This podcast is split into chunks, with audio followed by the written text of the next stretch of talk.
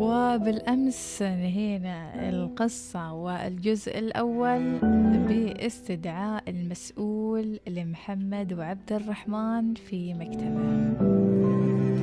نبدأ القصة في الجزء الثاني.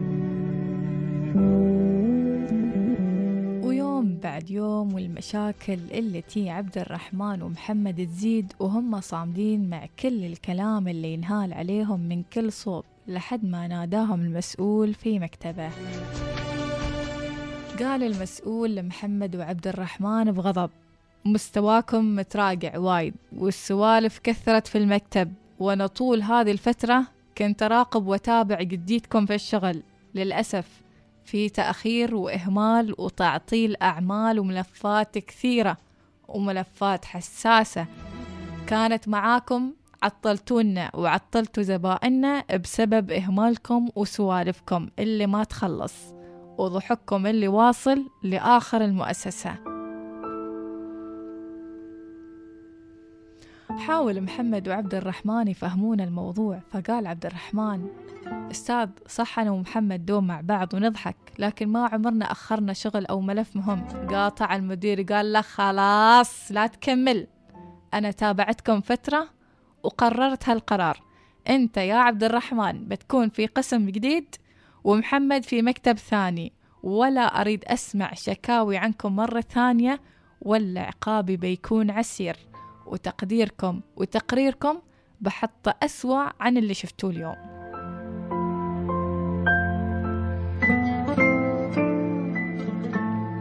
رجع عبد الرحمن ومحمد مصدومين من اللي صار ويتساءلون كيف؟ ومتى؟ وليش؟ فتذكروا أن مصعب زميلهم كان يتعمد يجيهم المكتب لما يكون عندهم شغل وايد. كان يعرض خدماته في أنه يساعدهم ويخلص عنهم جزء من العمل لأنه فاضي أو مخلص مهامه.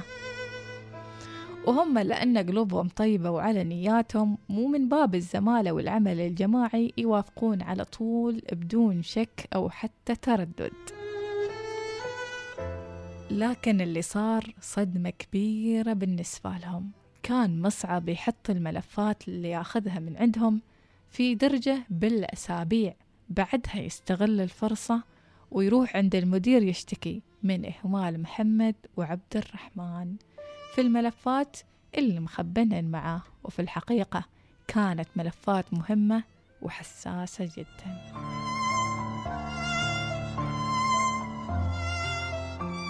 مصعب تمكن من الحقد ترس قلبه وكل أفكاره وما قام يشوف غير الشر وما يريد يشوف نتيجة غير أن هالصداقة تنتهي.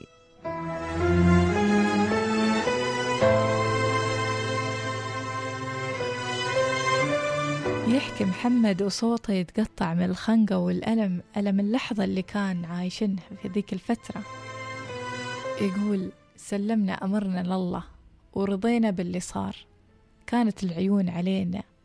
مانعينا حتى من أن نلتقي في الدوام نقول السلام عليكم أو حتى نلتقي بالصدفة. ومصعب مثل كاميرا المراقبة اللي تسجل الأشياء وتنقلها.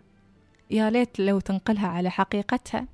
لكن للأسف تنقلها بزيفها ويصور كل شيء بالحقد اللي ملأ قلبه ويشوه الحقائق حتى بعد ما انتقلنا كل واحد في قسم.